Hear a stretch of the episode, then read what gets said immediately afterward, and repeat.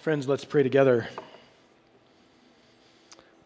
Almighty Father, we ask that you would help us. We need your help to bring us to a desire of a relationship with you. We need your help for understanding. We need your help.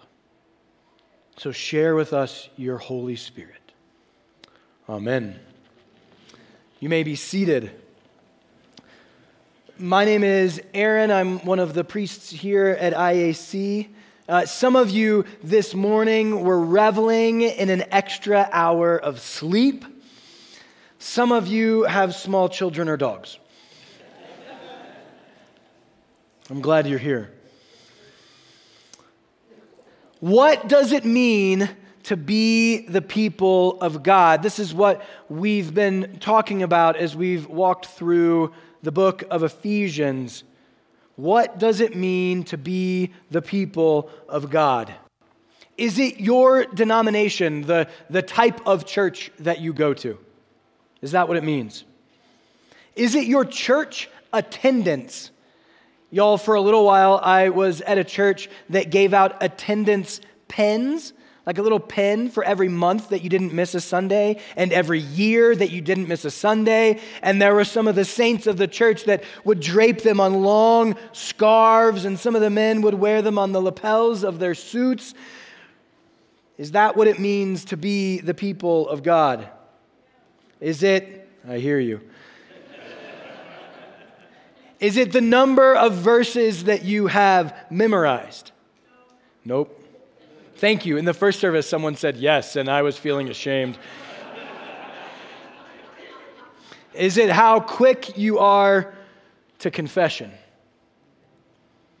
Is it the feeding hungry, the clothing of the naked? Is it the way you love those who are ill? I want to say, actually, that for all of those things, there is a sense that we could say, yes, that's kind of what it means. We, we do need the Word of God to live in our hearts and our minds. We do need to be present to the gathered worship of God. Like we need these things. But none of those things are the definition for what it means to be the people of God. All of those things are potential outcomes, they're potential signs that we're part of the kingdom of God. They're not the definition, they're just a mere expression. We hear in Ephesians 5, Paul write, Wake up, sleeper, rise from the dead, and Christ will shine on you. The people of God are awake. The people of God are not dead. The people of God receive Christ's life and light. What does it mean to be the people of God? Means to be awake, alive, and in light. This is that definition. This is what it means. And if we're following along with Paul, we're, we're, we're getting into chapter 5 at this point, but we can remember that there was stuff before that that we've been talking about on Sunday mornings together. And in verse 1, it says, Follow God's example, therefore, as dearly loved children. You hear one of the therefores that Pastor Eric mentioned last week. So we have to remember what's been said in the first four chapters if we're going to arrive here with integrity at chapter 5. We have to remember that what God has been speaking to us through Paul is for us to understand that He desires a holy unity among a people that are marked by difference that he is bringing together different people, Jew and Gentile, different, different nationalities, different languages. He has this whole host of people in Ephesus from many different nations and ethnic backgrounds. And God is speaking to Paul and to us, saying he desires us to be one people, to be in unity, for walls to come down Paul is writing that what defines this new people this new ethnos. What defines us is to be first a people of God. And he's stating that in such a way that we must return or reclaim or restore our identity as dearly loved children. Follow God's example as dearly loved children. We must remember, we must be reminded that we are a dearly loved child of God. I can remember what it was like to have my parents wake me up in the morning. Can you? It, it, it, happened sometime after my like really young childhood because in your young childhood some of you with little kids you know that they're just going to wake up right you know that it's 5:45 and here comes your toddler right? They don't need you to wake them up. And then later on in like upper high school or maybe even the latter stages of middle school, uh, they've got an alarm clock. And so they're waking themselves up. But there's this window of time that a child needs a parent, needs someone to wake them up. And in my, in my household, that happened in, in two very different ways. My mom, using perhaps the most effective tactic ever known for an upper elementary boy, would burst through the door with no warning, shout singing, Rise and shine and give God the. You guys know this song? Right? And it was louder than that. Rise and shine. There's clapping. Oh. She did that in love and she did that in faith, and I have not yet recovered.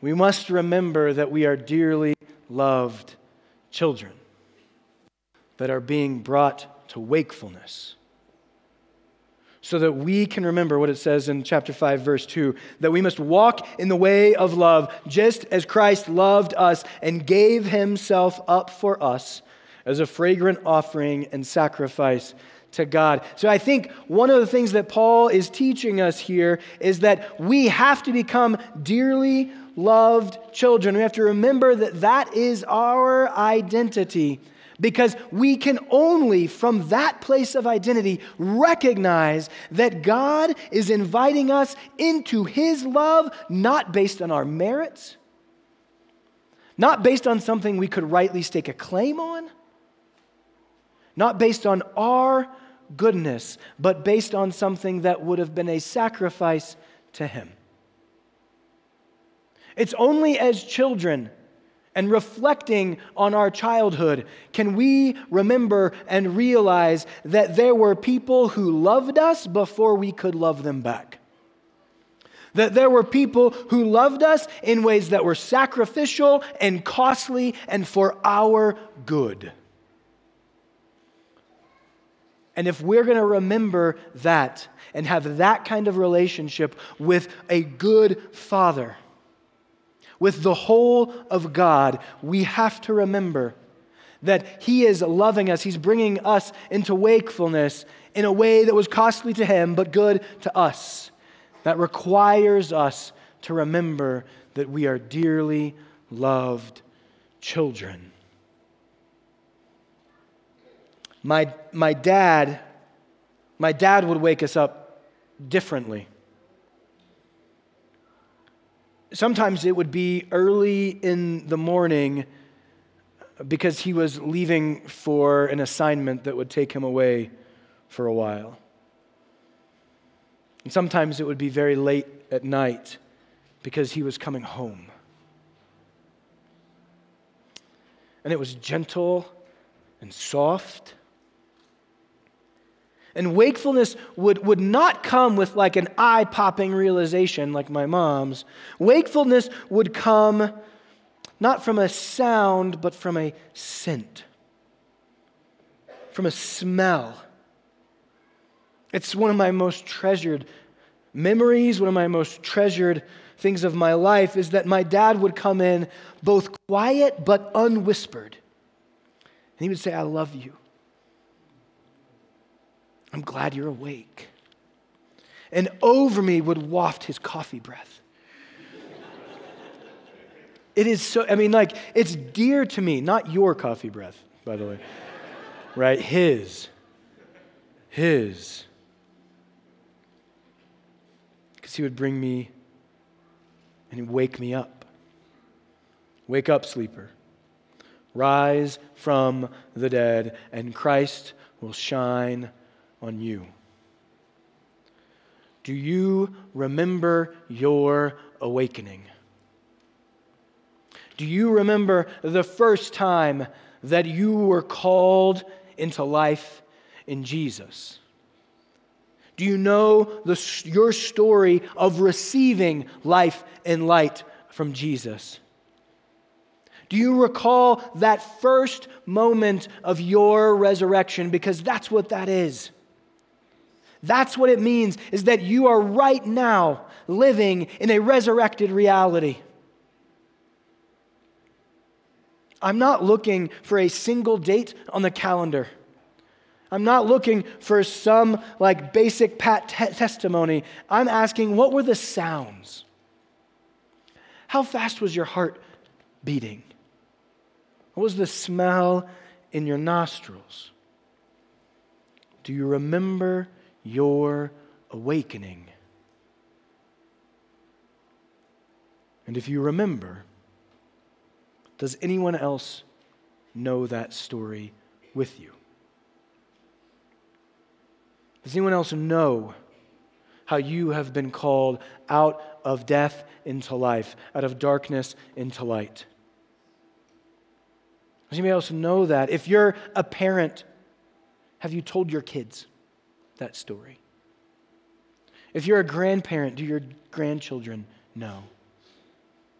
If you're a young person, does someone else in your family or your friend group know that story of what it was like for you to go from sleep to awake, from death to life, from darkness to light? It's important because, as Paul writes in verse 8, you were once in darkness. If we are going to live into the reality of being a people of God, if we're going to accept both the promise and the action of God to be his people, to be united with those who are different than us, to be made whole out of a, out of a community marked by a shared story of awakening, we must recognize how we moved from darkness to light. We must deal with the fact that there have been in our own personal histories times that we have lived outside of the love of God if we're going to be united with those who are different than us, if we're going to be united with those that we have harmed, if we're going to be united with those that we have sinned against or denied, we must come to terms with our own darkness. Your story of awakening is incomplete without the narrative shift from dark to light, from, li- from death to life. And I'm fairly convinced that this is one of the reasons that so many young people don't know this story of their parents and grandparents. Because for us to share the story of how Jesus saved us, we have to share the story about how we lived first as unsaved, how we lived first outside of his love and light. And that's a hard thing to tell a child. But we need to. We need that for our own selves and for them. We need that because Paul continues and says, Now you are light in the Lord. Now you have a light in you that is from another source. You are no longer the house of sin, the repository for depravity, or the person of evil. That is no longer who you are or your identity. Now, we are going to continue to face sin. We will need to become quick with confession and forgiveness and repentance. And we can defy the love of God and return to darkness. But can we remember that first moment of dark to light? Can we remember how that was staggeringly blinding, like the first dawn? And how that calls us back to live increasingly in the light of God. How it's breaking forth with inexorable power over our lives all our lives long, forever. Do we know the first moment of awakening? So that as we continue to struggle with worldly desires and with sin, we can remember and know that we're invited into life and light.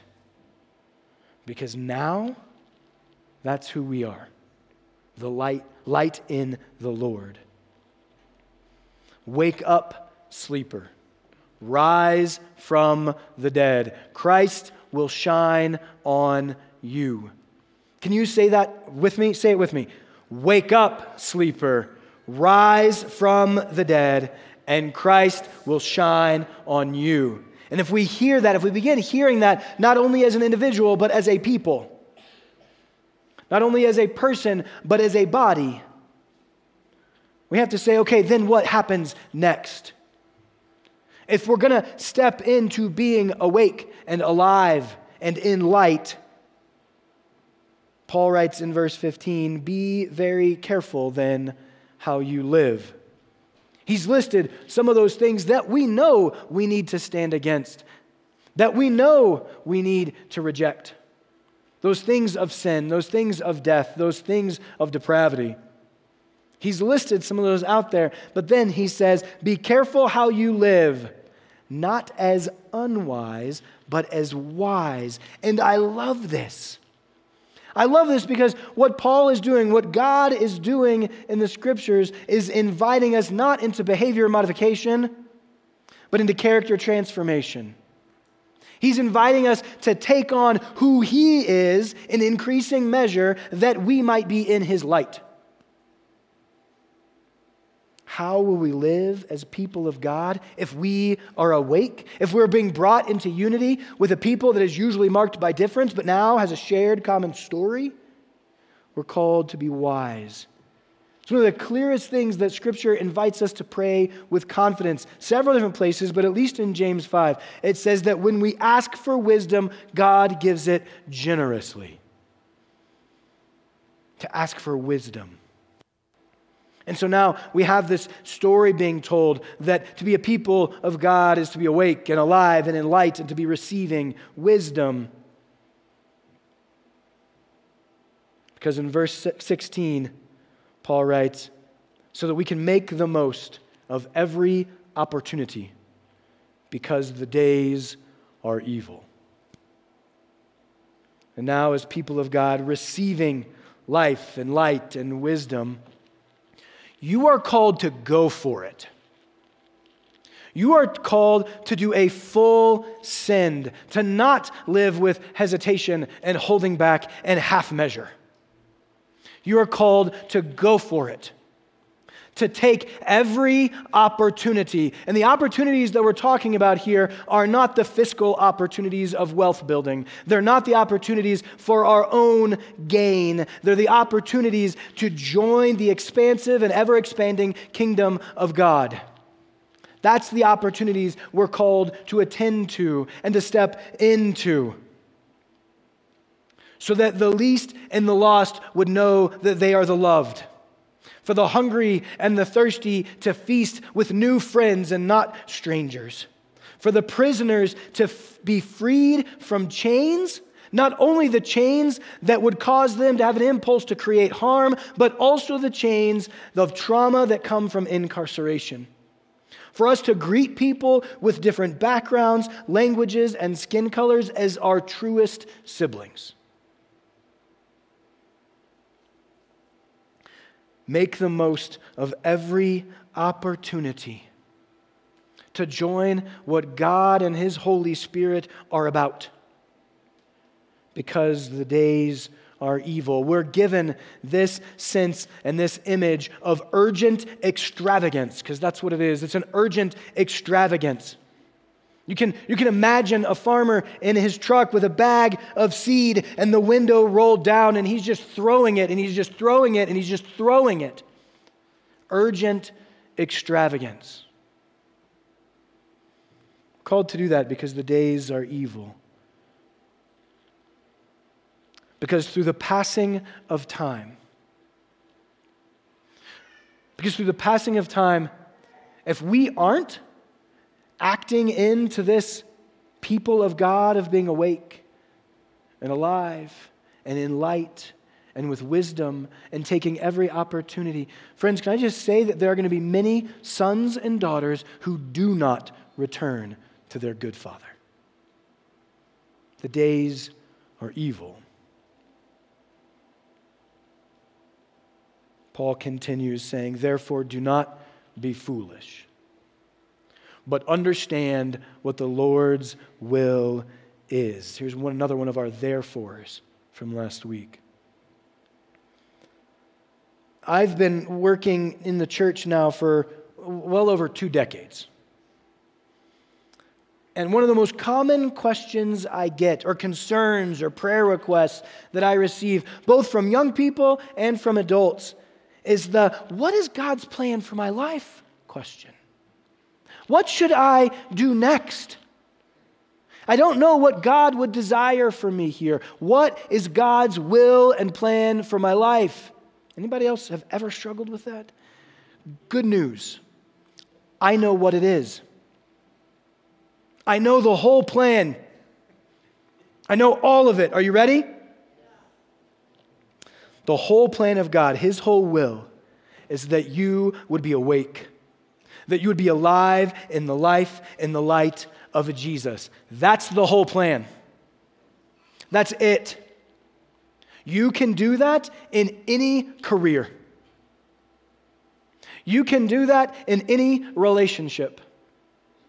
And you can do that in any decision.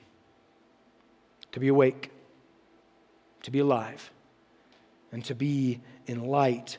This is God's will for you. Wake up, sleeper, rise from the dead, and Christ will shine on you. Can we do this again?